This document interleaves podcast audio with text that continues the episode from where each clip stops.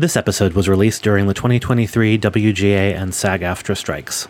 Without the labor of the writers and actors currently on strike, shows like The Muppet Show wouldn't exist. You can learn more at sagaftrastrike.org and WGAcontract2023.org. If you'd like to support the striking workers, please go to entertainmentcommunity.org. It's Muppeturgy with a very canine episode about the Dyan Cannon episode of The Muppet Show. Yay! Welcome back, everyone. I'm David Levy. I'm so glad you're here with us. Today with me are Adam Grosswirth, Christy Bauer, and Michael Richardson. I have a feeling that we have perhaps misunderstood the question. Uh, just a little addition this week. It's fun when these things align. The week that we recorded the Shields and Darnell episode, uh, although many, many weeks before you heard it or this, our friends and past guests, Mark Blankenship and Sarah D. Bunting, released an episode of their podcast, Mark and Sarah Talk About Songs. And uh, they talked about songs. And Mark happened to mention that My Sharona is considered the song that killed disco. And David had said that when that song was number one, the week of Shields and Yarnell, that it felt very 80s to him. And that seems like a good reason why. So we love chart facts. Here is a Muppet News Flash.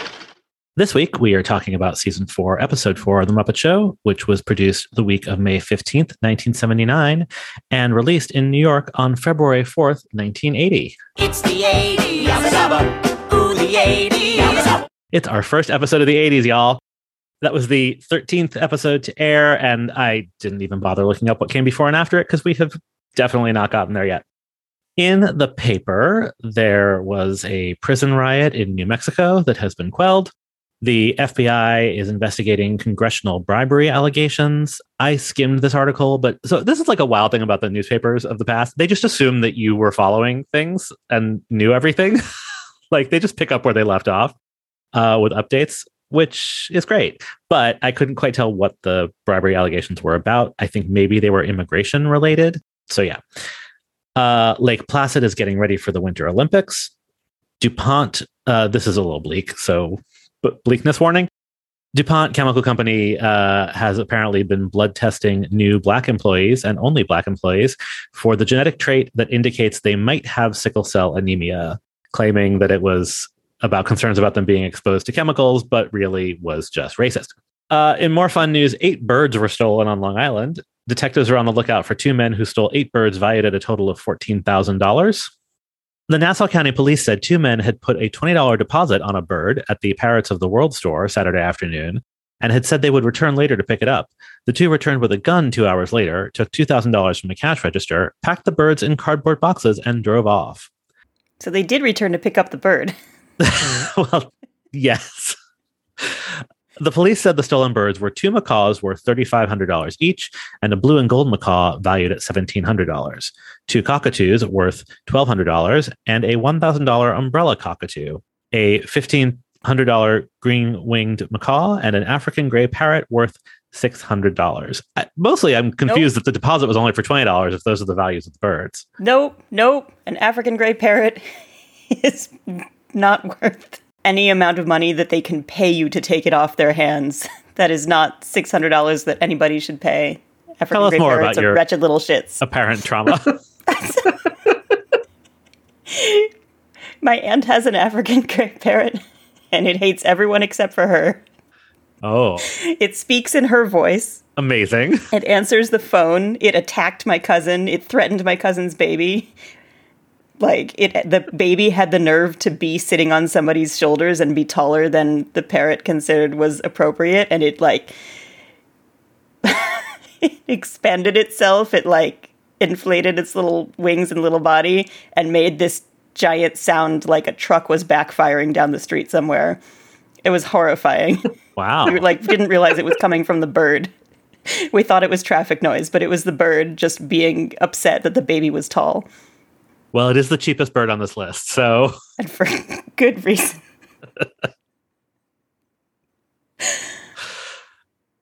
Jerome Robbins is being honored at the White House along with a salute to West Side Story. We, Jerome Robbins was also a wretched little shit. yeah. We actually did not discuss this last week, though it was in my notes that when Scooter falls in the pit, all I could think of was the famous story about Jerome Robbins giving notes on stage at a rehearsal for, I think, West Side Story, but I'm not sure. I was going to say Fiddler, but It might be, yeah, for something. Uh, but he was he he was backing towards the edge of the stage, and no one told him, and he did in fact fall into the pit. and he deserved it. So yeah, But did he Uh, get yeeted back on stage by a tuba? I'm guessing no. Oh man. Also, he seems like he would have been more talented than the parrot. So you know, He probably landed gracefully. there's a sort of like light news column that I is either new or I never noticed it before. And I was going to read these, but now we talked about parrots for a really long time. But there's a story about um, funny quote unquote political parties at the University of California at Berkeley and like student government elections. And it's very weird and not very funny, but it does feel very late 70s, early 80s to me, like humor wise. And there's also a story with a great photo about an Ann Miller lookalike contest, which was benefiting the Cherry Grove Arts Association and the Islanders Social Club of Fire Island. But the people in the photo do not appear to be drag queens. So there's your Ann Miller news. In movies, Dom DeLuise is starring in Fatso, directed by Anne Bancroft.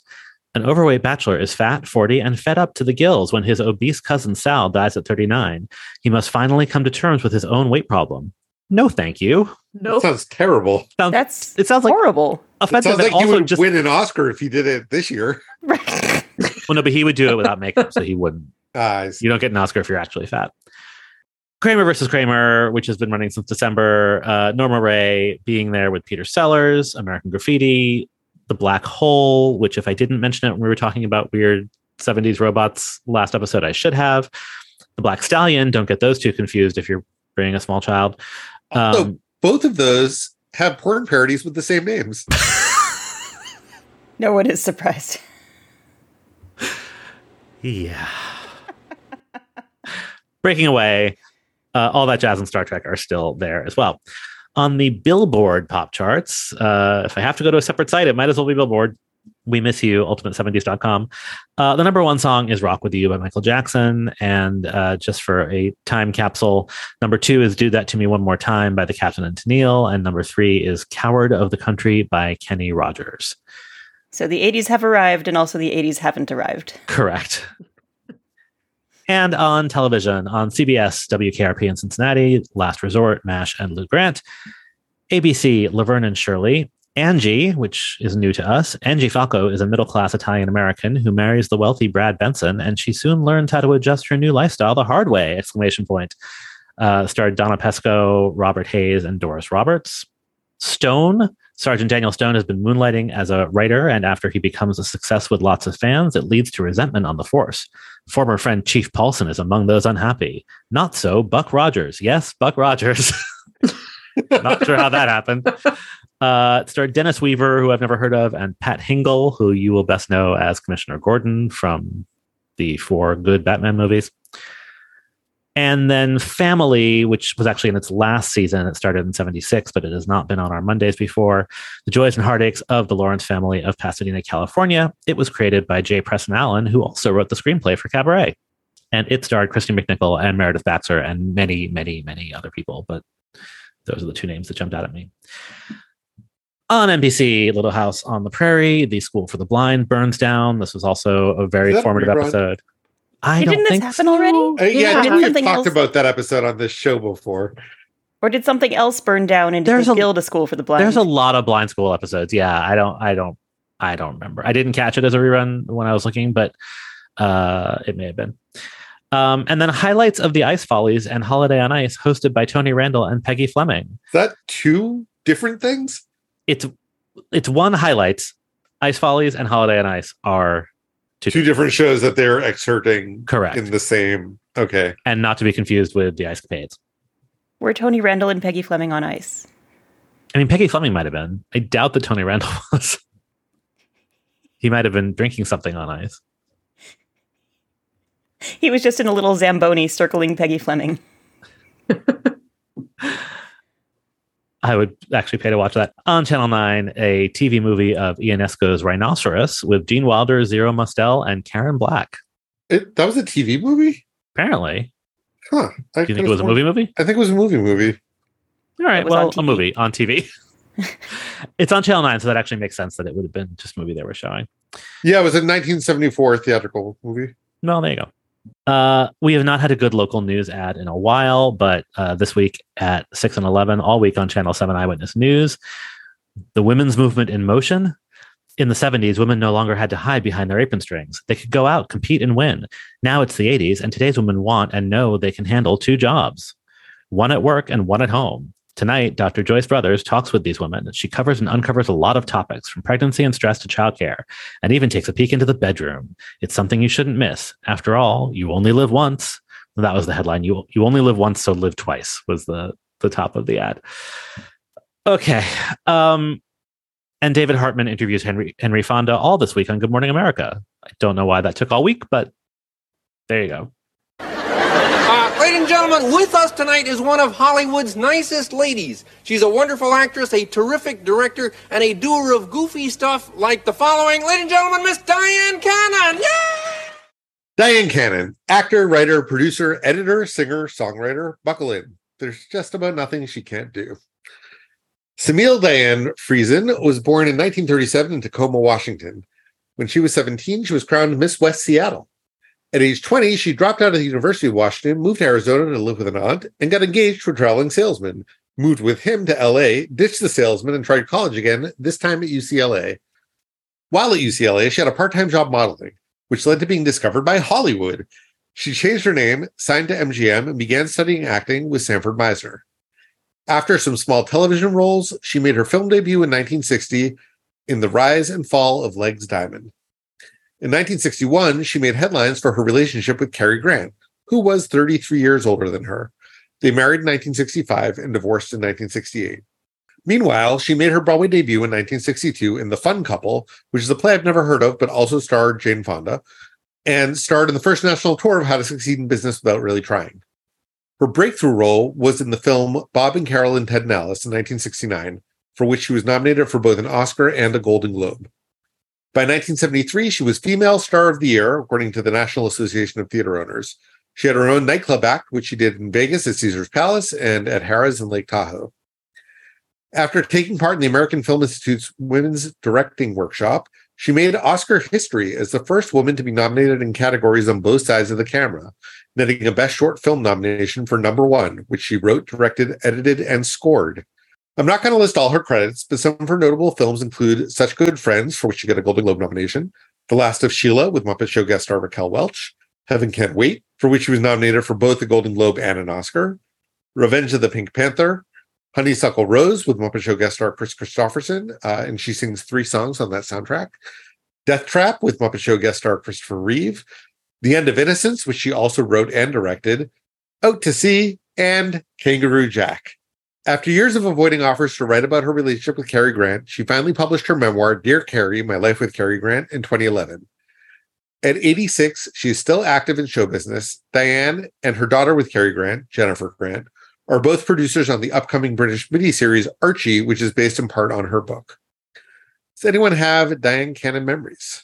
So, not memories from the 80s. Uh, I know we're not a podcast about the year 1997, but I, I think we can capably talk about how smoking hot Dyan Cannon was in 1997. I watched Out to Sea a couple days ago because I've been having a Walter Matthau and Jack Lemmon moment, and her job is just to be distractingly magnetic and captivating and tantalizing, and she is all of those things. Walter Matthau says at one point in that movie, I think he says she has an ass so beautiful it's a shame she has to sit down on it. and it's amazing. Her job is just to like sit at a casino and look fantastic. I did, in fact, watch Ally McBeal contemporaneously when it was on 1997. And like that show was a huge deal. And I, for reasons unrelated to Dyan Cannon and this podcast, I recently started a rewatch and then ended that rewatch. And for reasons about- related to this podcast, because Adam was doing it, I also started a rewatch and then abandoned it. and yeah, and I think we I got a little further than you did, mostly because I wanted this week to see a little more Dyan Cannon, and I was like, I can't do this anymore, and I skipped ahead to the next episode she was in, and then I was done. But she's great, and it's interesting because like I remember at the time, like knowing it was a name, like knowing that she was a person who was famous, and that like there was a meta aspect to her in this role, but I had not seen any of her earlier work at that point. But it's also interesting, like from the vantage point of being about to turn 48, her whole plot, she's a judge, so she does judge stuff, but she's also like in a relationship with the Greg Germann character. And it's like a little bit scandalous, both because she's a judge and he's a lawyer, but more because she is so much older than he is. And like she is 20 years older than he is, but Greg Germann has always looked 39 and happened to get this big role when he was 39 and is you know is still working and on Grey's Anatomy and looks exactly the same and then there's Dyan Cannon who is just like stunning and I'm like I don't see what you're talking about like why is this a thing Like she looks pretty on this episode of the Muppet Show and in The Last of Sheila and in early middle age and then in later middle age. Holy shit! I don't know what Yeah. happened. I watched Last of Sheila fairly recently for the first time because of um, Knives Out, and a lot of people I know were watching it for the first time, and it's great, and she's great in it. But then Bob and Carol and Ted and Alice had been on my list forever, and so I was like, oh, I'll finally watch that. And I mean, all four of them are great. She is really great and really luminous, and and then I was on our MTB, and I was like, oh, Heaven Can Wait, that sounds fun. It's not. but she is great in it and she spends the entire movie with charles grodin and uh, basically playing the same role he plays in the great muppet caper. And so that's fun. And she gets to be really funny in that which is not a thing that she gets to do She get a water ballet. she doesn't sadly. She's wonderful in everything i've seen her in now. And and i guess i'm a dyan cannon fan which is unexpected I have a mental block on her to the point where when we started prepping for this episode, I said, I don't know if I've ever seen her in anything. And Adam was like, You watched Last of Sheila three weeks ago. like i just knew you had that's a movie you of all people would have seen right. Well, and we talked about it on the Raquel Welch episode. Um, and then she happened, Dyan Cannon, to pop up as a character in the book I'm reading, which is a work of, I guess, historical fiction called Up with the Sun by Thomas Mallon, which is a, I guess, a murder mystery that takes place in and around the world of Broadway. Uh, and uh, the guy who gets murdered was her co-star from How to Succeed in Business. So uh, she figures in a couple places, as does Muppet Show guest star Kaye Ballard. So uh, if you like mid-century Broadway and murder mysteries, I recommend it. that sounds fabulous. I want an annotated version for Muppet Show fans. Yeah, that Ally McBeal appearance was my sort of go-to Dyan Cannon frame of reference.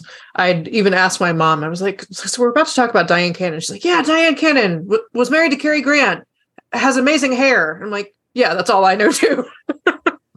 so it was fun to get her, get to see her do something other than uh, have her neck weirdly stroked by uh, Richard Fish Ally McBeal. Loves his waddles.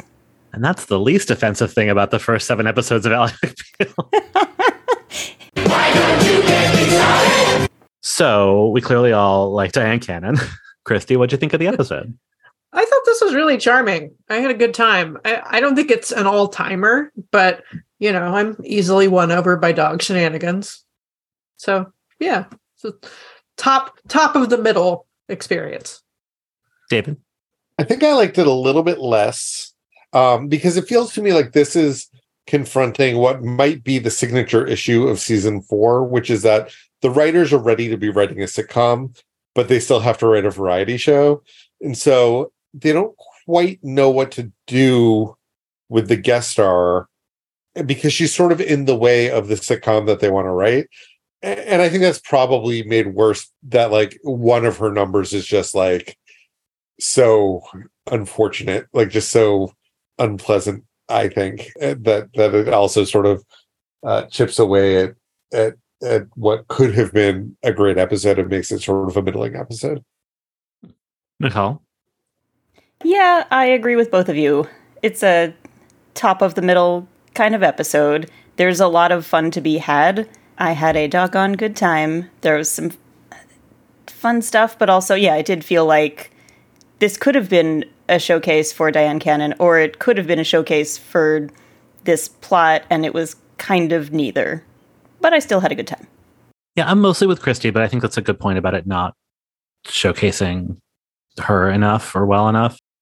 But yeah, I really enjoyed it. I did not think I remembered it. And then we got to the last number and I was like, oh, I definitely remember this. And uh and actually the her first number too. And she does that thing we've talked about where she is so good with the Muppets, um, including like having to deal with like some handoffs and some holding and but like so technically she's good with them, but then also just like you can tell that she 100% believes that they are real people and a real dog that she's falling in love with. And I just found that very charming in a way that kind of covered over some of the possible flaws. She sure does fall in love with that dog. Oh my God. I can't wait to talk about it. I might, I might cry Ag- again.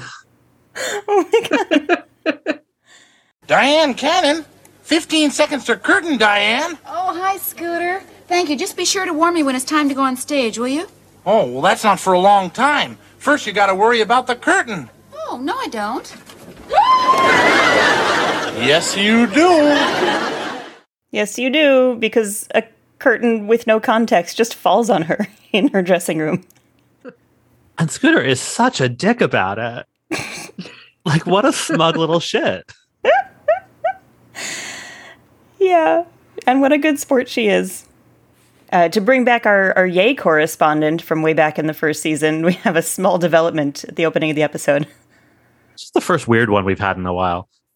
It's the Muppet Show with our very special guest star, Dyan Cannon. Woo! Woo! As long as we're in little Kermit weirdnesses, do you want to do the little Kermit fanfare clip? Oh, sure. Dum da da dum dum dum. That's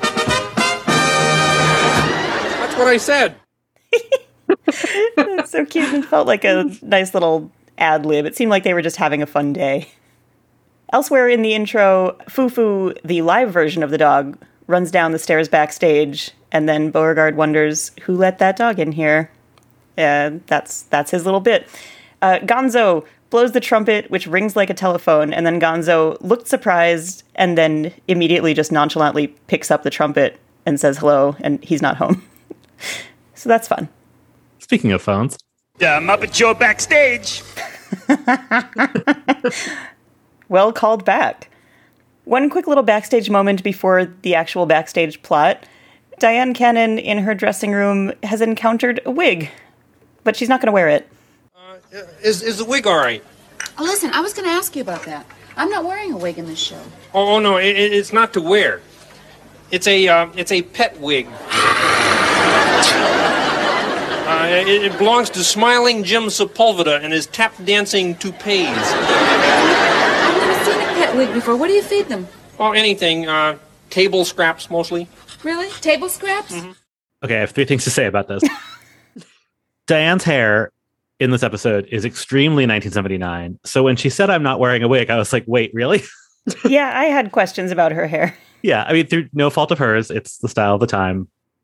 It's unfortunate.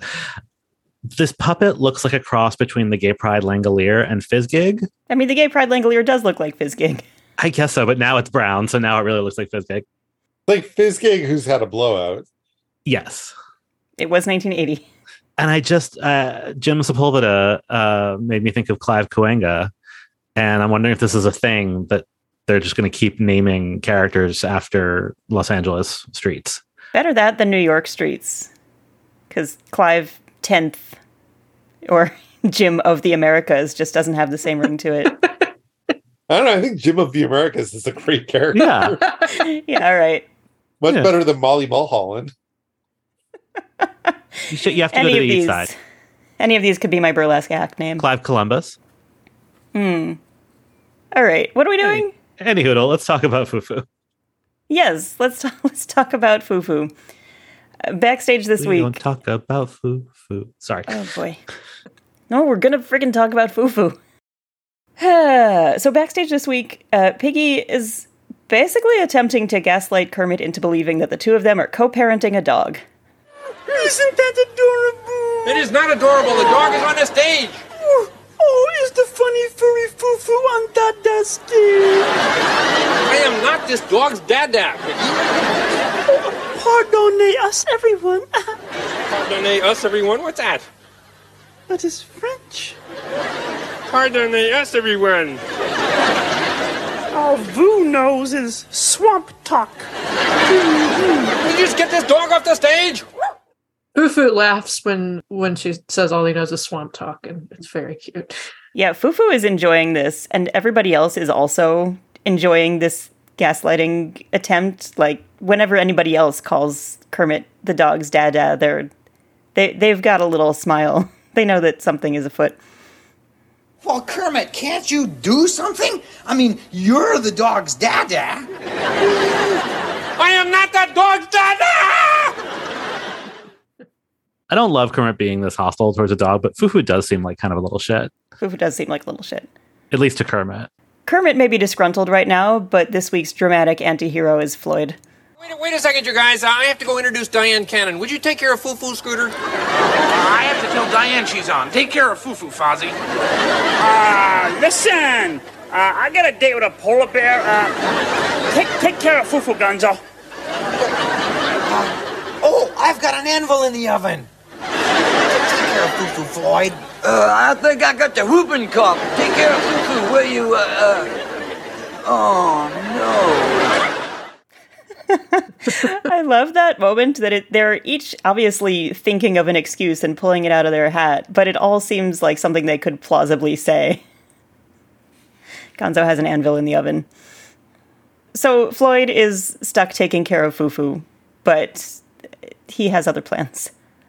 Now just remember, all of Fufu's things are right here on the table.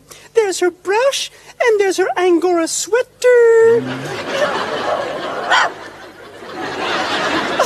Isn't that cute? Oh, oh, and there is her the bowl, and her little spoon. You want I should spoon feed her? The way everybody says spoon is just so adorable. And the dog is holding a teeny tiny spoon in its mouth, and Piggy and the dog and the spoon all nod when Floyd is like, spoon feeding, and they're like, uh huh. You better believe it. There's something about you want I should spoon feed her that just feels very unfloyd to me, but I like it. Felt very committed. Yeah. I have I have known many dogs who hang out in dressing rooms, and th- this is not how you do it. like you have a dog who can be chill by itself for however long you're on stage, or maybe you know you have a dresser who you know you tip really well. Bring back Hilda. It just it just does not this does not feel like how you would do this. And I question Miss Piggy's actual care for Fufu. Oh, really? Miss Piggy is unable to care for something that is not herself? I think Fufu is uh, safely an extension of Miss Piggy. Also, she gets really upset. It's actually kind of upsetting how upset Miss Piggy gets when Fufu is missing. Yeah. So uh, let's explain. Fufu goes missing because Floyd has decided that the best way to care for Fufu is to stuff her in a drawer. And no one may rest until this little terror is found. And Miss Piggy is beside herself. Fortunately, Dyan Cannon comes into her dressing room and she's here to help. Piggy, this is the theater. And you are a star. Now you must go on, Piggy. I mean, the whole world expects it of you, don't they? Your loyal fans expect it of you, Piggy. Your frog expects it of you. Yes. Yes. You must look away from the tragedy. You must fight back the tears, and you must look to the footlights. Yes, Piggy. Yes, this is your legend, and this is your life. Yes, Dyan. Yes. Hand me my wrap. Miss Piggy decides to go on, but by then she's taken so long that her number's been canceled. There are a lot of last minute cancellations of numbers this week. I just, uh, I, I felt Adam uh, recoiling in horror as I was watching. Somehow the last minute cancellations don't bother me like the last minute additions do. Kermit's very chill about it, so I just have to assume that he found something else to put on stage and everything was fine. Yeah, it happens a few times though that he says, "Okay, cancel the number," and then they move on, but we don't know to what. Yeah, no, it's a fair point. It just there's something about like you know a number that's already been planned being then announced like, "Oh, I'm ready. Great, I'll put you on next." Wait, what? Speaking Yeah. of being bothered by things, we skated over the fact that Floyd put Fufu in a drawer. That was really upsetting to me. He can breathe through the keyhole. I mean, I know that Fufu's a little shit, but like, I don't know. I don't know what dogs are like, but my cat loves sitting in a drawer. I mean, I don't close it on her, but like every time my drawer is open, she like tries to jump in. How Very cat like do we think place. Fufu is though? Yeah, not very, but I I mean I yeah, I didn't I don't know why it didn't bother me. It it is like he does really slam it shut and of course no one knows Fufu is there, which, you know, could be a long-term problem if not found, but It is very cute when Miss Piggy is crying and asks for a tissue, and Dyan Cannon reaches over to the drawer, opens it. Fufu pokes her little head out, holding a tissue in her mouth, and then gets the drawer closed on her again. Yeah. It's a nice little moment. And Dyan Cannon does really great work in this scene, like with she's got to deal with a lot of props and a hysterical Piggy and the drawer and the she ends up picking Fufu up uh, near the end of it. It's it's pretty great. Fufu is performed by Steve Whitmire, and I think that makes Foo-Foo Steve's first like main recurring character, right? I think so. I'm only laughing because we just keep giving firsts to Steve Whitmire. Well, because he's working his way up the chain. He had a first line and then a first singing line and now a first real character. A first It's like we're, we're sticking stars on a, a, a little progress chart. Like, good for you. Yeah, he grew a couple inches. Good for Steve.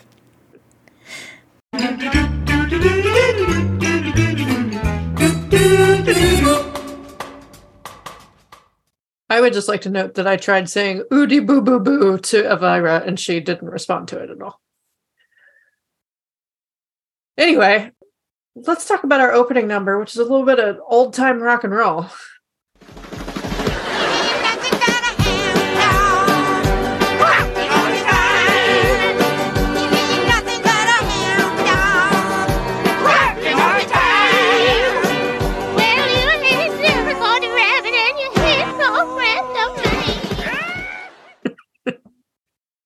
Here they are, friends and foes, uh, the polar opposite of Bobby Benson's baby band. It's Jerry and the Atrix. Except oddly similar. Yeah, they, they do kind of hit the same beat somehow. They have a major advantage, which is that they have real instruments and not toy instruments. Yes, they do sound much better. But the voices and the faces are both somewhat similar. Yes. Yeah, I really wanted them to rock harder. I, I needed this to be about 25% faster. They're doing their best. That they are. And they're doing their best on Hound Dog, which is a pretty famous song, but we can talk about it. Um, it's a Jerry Leiber and Mike Stoller song. We've talked about these guys before. They were major, major mid century hit makers. They were at Kansas City, on Broadway, Stand By Me, a bunch of Elvis songs, including this one. And as of this recording, knock on wood, I'm literally knocking on wood, Mike Stoller is still around. He's 90 years old. And this was originally recorded by Big Mama Thornton in 1952, and they wrote it for her. And it was her only big hit. It spent seven weeks at number one on the R&B charts. And uh, her recording is in the Grammy Hall of Fame and on the Rock and Roll Hall of Fame's 500 songs that shaped rock and roll list. And fun fact, so is Elvis's version. Uh, Elvis's version came out four years later in 1956, and it was simultaneously number one on the pop, country, and R&B charts. Wow. How did this get on the country chart? Yeah, Elvis. Yeah, he just defied reason and categories. I guess I don't know how things get assigned to the chart that they get assigned to. Does it have to do with like where they're getting played? yeah, I would think so. Like country radio. Right. Yeah. I know there was some question when the Electric Mayhem album hit number one on the children's music chart because uh, the folks who made the album did not think of it as children's music. Yeah, it's definitely not kids' music. It's definitely old dad music. Yeah, the thing about kids' music and old dad music is that's actually a circle. Yeah. It's the horseshoe principle of old dad music. Exactly. Asked me about not knowing any children's songs, but knowing uh, Abbey Road by heart when I was Uh-huh. four years old. I appreciate the theme here. I appreciate that there are a bunch of old lady rockers rocking out life goals for me. I thought the theme was dogs. Oh, you're not wrong. My life goal is to sing about dogs, enjoy other people's dogs, but never to own a dog. Fair. Bravo, bravo! Oh, they were terrific. Well, they should be. They've been practicing since 1908. And now let's go to the jungle. Oh, bongo, bongo, bongo, we don't wanna live in Congo. Oh, no, no, no, no, no.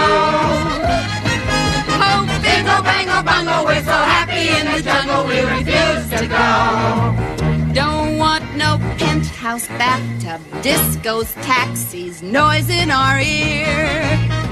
So no matter how they coax us, we'll stay right here.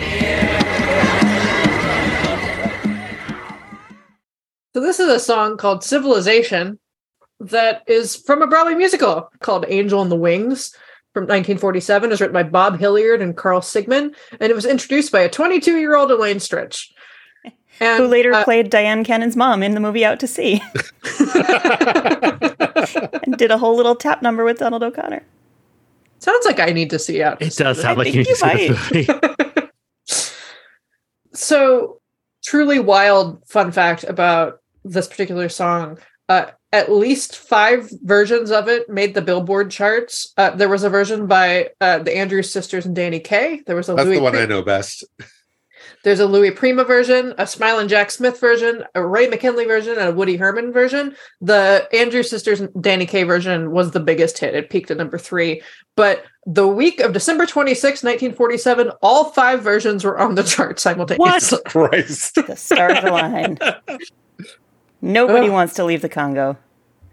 So when I referred to a number of hers that I thought was, uh, I don't remember what words I used, painful, embarrassing. Uh, this is what I was talking about. I assumed. Uh, I just, uh, and I like the song in the abstract. I just, I hate the arrangement here. I think that they take a lot of the fun out of it. The part that we just clipped is actually a better part. They, it, they, they really do violence to the verse by like slowing it down and giving it this weird 70s vibe and and uh, I don't know, just like nothing about it worked. I think that setting the song in the actual jungle makes the song more racist than it actually is or than it needs to be. Uh just uh, nah, I just really was uncomfortable with everything going on here.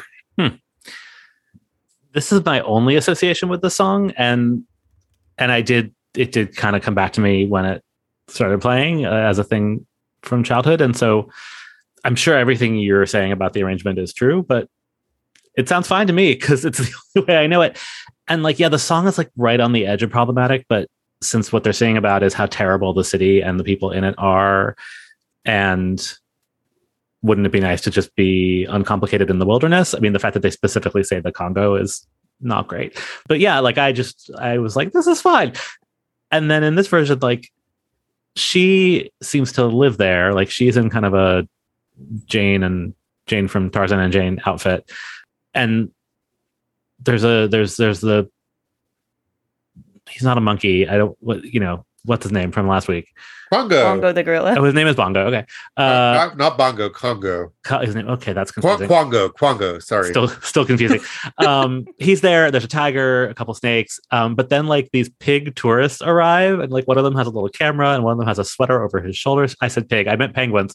There are also Oh pigs. no, they're also pig, right? Yeah. There are pigs who I guess are on safari, but they're also taking pictures. And then, but then the penguin tourists are just the cutest thing ever. And also a walrus pops up. It's not really clear if he lives there or is with the penguins. I don't know. It's great. I thought it was great fun. I loved it. They confused you so much that you had a good time. There was something about the arrangement too that made me wonder if this song was at least subconsciously an inspiration for the song uh, "Ain't Got No" and "Hair." Oh yeah, I could see that. That's the just like the like listing things and listing things and listing things. Um, yeah, Yeah. I will be pedantic because I'm me. Uh, she, Dyan, plays uh, some drums in this uh, that are congas. They are not bongos, as the lyrics says, nor are they congos because that's not a type of drum. They are congas. And I don't know why they didn't just give her bongos, which would be just as easy for her to play. Well, bongos don't stand on their own, so No, it might have been them- harder to stage. You put them on a little stand. Eh. Someone didn't play percussion in fifth and sixth grade. Was she actually a drummer? I mean, or is she? She's still around. She might be drumming right now, for all I know. Is that Old Lady among Rocker, her life goals. list of talents? I mean, she was a singer songwriter, so it's possible that drums were among her uh, among her instruments, but I don't know. because it was my instrument in fifth grade, I will say with confidence that anyone can do what she is doing, even a uncoordinated fifth grader on the congos or the bongos. So fair. Harry Belafonte, she's not. Literally today, when looking up things about this song, I learned that the Congo refers to a whole region of Africa and not just what is now a country called Congo. Huh. So that also made me like a little more comfortable with like the context of the song. Although again, like having a white lady dressed up like Raquel Welch about to wrestle a spider sing it, eh, a little weird. It's the 70s slash 80s. what can you do? Happy 1980. Was that Dyan? Sure it was. Didn't you recognize her? I thought she wore a black patch over one eye. No, no, no. That's her sister, Moshe Dayan. I had to look that one up. And that's how we learned that former Israeli defense minister Moshe Dayan has a Muppet Wiki page because of this joke. He was foreign minister at the time of this episode. I looked that up. Ah, thank you. Was- I think he was best known for being defense minister, but yes, all the above. Yes. Man, yeah, I, I had to look it up because I was like, oh, was he prime minister? Is that why he was internationally famous? But no, like, you know, decorated general and then various ministers. And uh, like, I, I don't know, can you name the defense minister of any other country right now? only if they have an iconic eye patch, I guess. I didn't understand all of it, but I'm certain the English people enjoyed it. And on that note, here's what's in our UK spot this week. Modulate!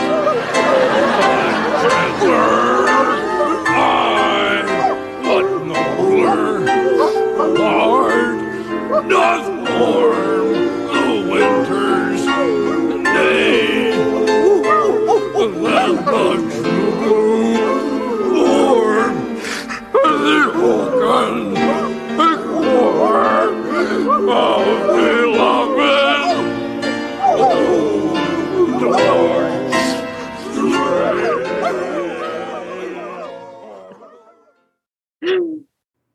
They're so sad.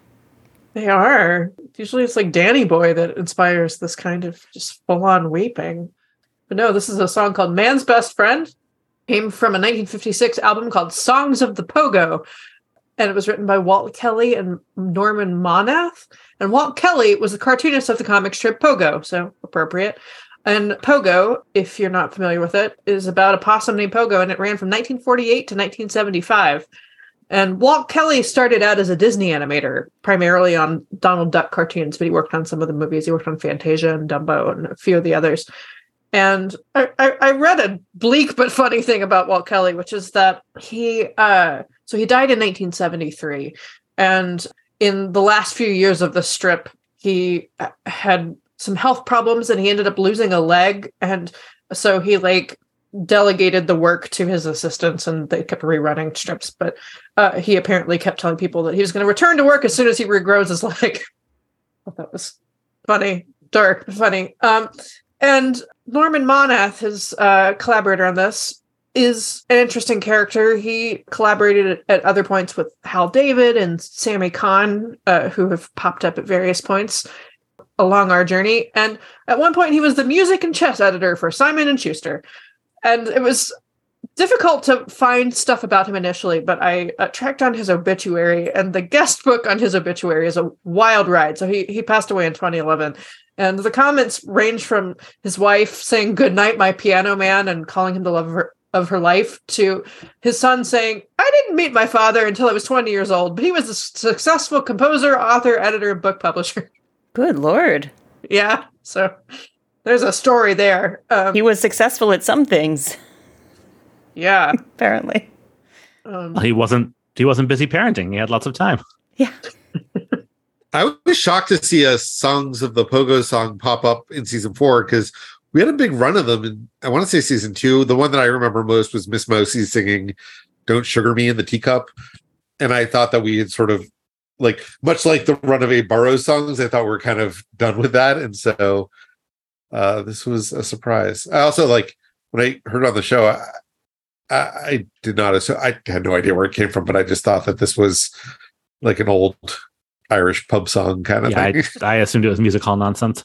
yeah. Uh-huh. You think this show constitutes cruelty to animals? Not unless they're watching it. So we we have discussed it at length in the past, but it, we should definitely shout out that uh, in the uh, pep talk that Dyan Cannon gives Piggy in her dressing room, that Piggy is humming "There's no business like show business." Shout out to Ethel Merman. I do love that Miss Piggy is underscoring her own pep talk. Don't you? Anyway, we close out the show with uh, some money burning a hole in our pocket. Joint. We could see you were a girl of distinction, a real big spender. Good looking, so refined. Wouldn't you like to know what's going on in my mind? So let me get right to the point. I don't pop my cork for every dog I see. Hey, big spender.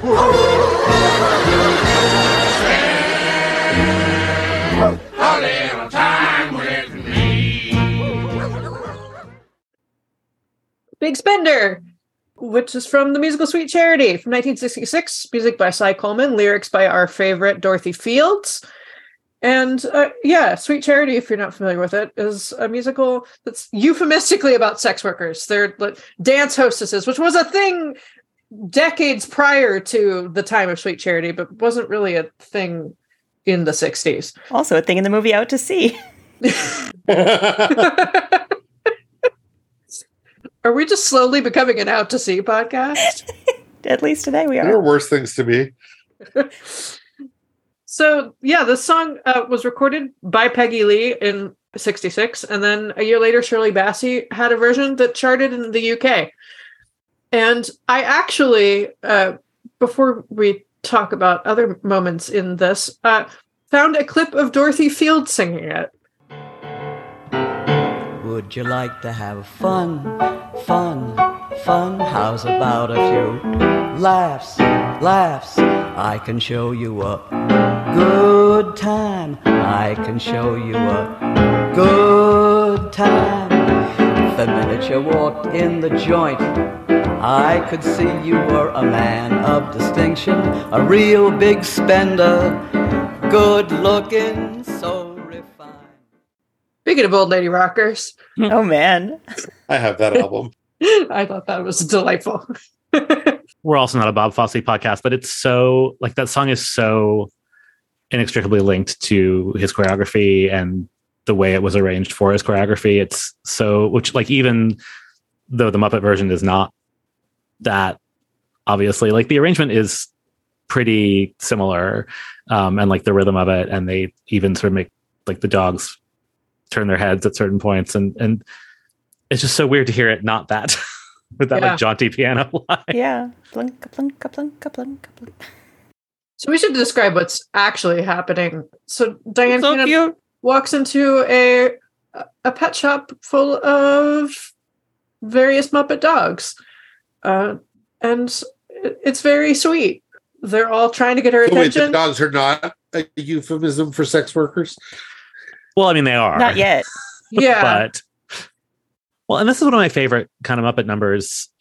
You know, and when I said last time that the that Take a Chance on Me was like super lazy, I wasn't actually thinking of this, but I could have been, right? Like it's both sort of acknowledging the actual context of the song that that yes, they do want her attention, so she will buy one of them, which is literally what the song is about. Um, but then it's doing, you know, something different and kid friendly with it. But if you're a grown up, you're going to get both sides of that joke. And like, I don't take a chance on me. It was just a bunch of birds singing the song. Like it didn't, there was nothing, it was neither in super literal staging like, uh, like Congo or, nor like anything clever like this. It, it just was nothing. And I'm mad about it all over again. There were no chances being taken. None. Whereas it was fun to hear uh, when we listened to the clip of this because I wasn't really noticing the orchestration while I was watching Dyan Cannon and a bunch of Muppet Dogs. But you know, they have orchestrations that are appropriate to the song, but then they also have the dogs singing along with the arrangement, which is a, a fun little emphasis that I wouldn't have thought to do myself. But they were like, "Oh, the dogs should bark along with the little cymbal hit.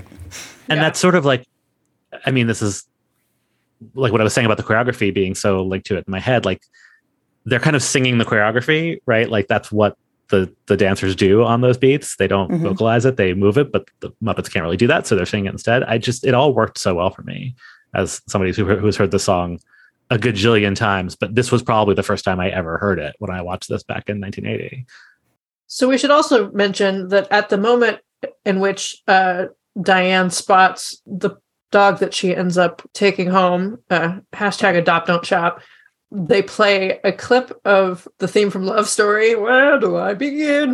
And it's the second of three times uh, that it'll appear on the show. So it, it was an actual song in, in a UK spot in season one in the Lena Horne episode.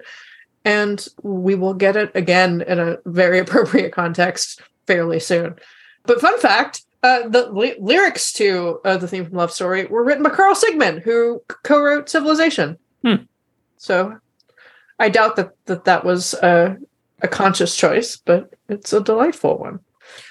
Uh, I do have a clip because I also I think we want to talk about these changed I think we lyrics do. that come after it. hmm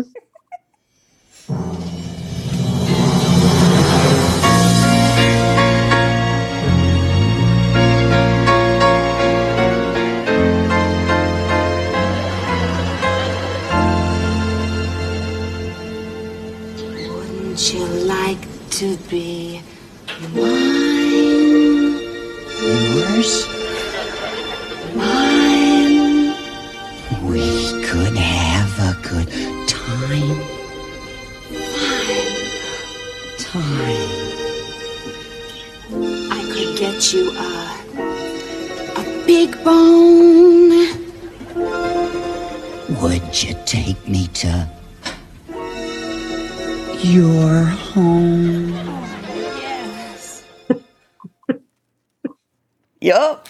So when we adopted my very sweet and anxious dog at a shelter, but this this set sort of has shelter vibes, even though like the lyrics only work if it's a store. He was like cowering in a corner, and it was a room with other dogs, and we spotted him and kind of had this moment in real life without the love story underscoring. And I, I don't know, it just just gets me. And this dog puppet is so cute. Mm-hmm. And Dyan Cannon is fully in love with him. it is Yeah. great. No, it it reminded me of the the moment that I adopted my dog too, because they they brought in she was one of a, a litter of four, and two of the four were gone by the time I got to the the rescue place. But um, it was her. They they all had Halloween names, and the two that were left were Elvira and Chucky, and the lady put Elvira and Chucky down in the pen, and Chucky was a wild man, like he just ran around in the pen and you know, every so often my mom will ask, where do you think Chucky is right now? And my answer is always the same, jail. Um, but uh, but Elvira did a thing where she just sort of like walked to the edge of the pen and sat down and looked up at me. And I, I I'll admit the first time I watched this, I I, I teared up a little bit. Yeah. was like that, that's what it's like. Oh. yeah. I mean, I didn't say a weird thing about getting a big bone, but the the rest of it uh, is, is pretty true to life. She could get you a big bone. I don't even know what else to say about it. Yeah, it's a little weird, especially knowing the original context of the song. Even without the original context, they're falling in love. It's lovely. Then they bring bones into it. The dog that Dyan Cannon adopts, uh, who we are all in love with, uh, is the same dog, according to Muppet Wiki, from Dog Walk, Jogging, and River Road. So good on this dog for working consistently. Booked and blessed. Does the dog have a name? No, I think it's just a spaniel. Never mind that jazz. Listen, Turkey. What? And get out of show business? So, for our show business this week, uh, we stay on theme. The Swedish chef is cooking the hottie doggies and putting them in the hottie potty. I'm saying that with a, an unhelpfully Italian esque accent. I don't know what's going on. They're they're little wieners. He's putting them in a giant steaming pot. Uh, and is this- the means sausages, not wiener dogs. Uh, yeah, he's he's referring to them as dogs. Uh, when Miss Piggy who has her way onto the stage, she like appears at the bottom of the frame, like she's trying to whisper and not be noticed by the camera. Um, but when she does this and asks if he's seen her dog, she he's like, "Oh yes, the hottie doggy is in the potty," and uh, Miss Piggy tries to give him a karate chop and runs into the the pot lid, which is very satisfying if violent. I just want to note that the chef is actually making hot dogs correctly, which is very confusing. They go in the hottie potty. They do. At least that's how I make them. I get mine at Yankee Stadium. I don't know how you actually cook them. I don't understand him. Why doesn't he go back to what he was doing before he became a chef? What was that? Nothing. They know a lot about Swedish chef's life history. Anyway, this week on Veterinarians Hospital, one of the Atrix, as in Jerry and the, uh, is on the operating table, and the joke this week is the patient is old. Lady, how old are you? Young man, I am an octogenarian. I asked your age, not your religion. Dr. Bob, I just wanted to make a little joke. did you want to make it that little? Young man, young man, do you know what an octogenarian is? Sure, you're like a vegetarian, only you eat octopuses. Dr. Bob, please, this patient is dying. She's dying, we're all dying. We're all dying slowly. I was glad to see Veterinarians Hospital because I feel like we haven't seen it in a minute. Not my favorite though. Nope. They made some decently bad jokes. But yeah, we haven't seen it in a while. We haven't had much show business lately. They've been getting more into backstage plots and production numbers for the stars, which is not a bad thing. Do we have any kind of clip we can play here? Oh, nice segue. Smooth. Good blend. Mm. Well, thank you because I did not have a segue into asking if we have final thoughts on this episode.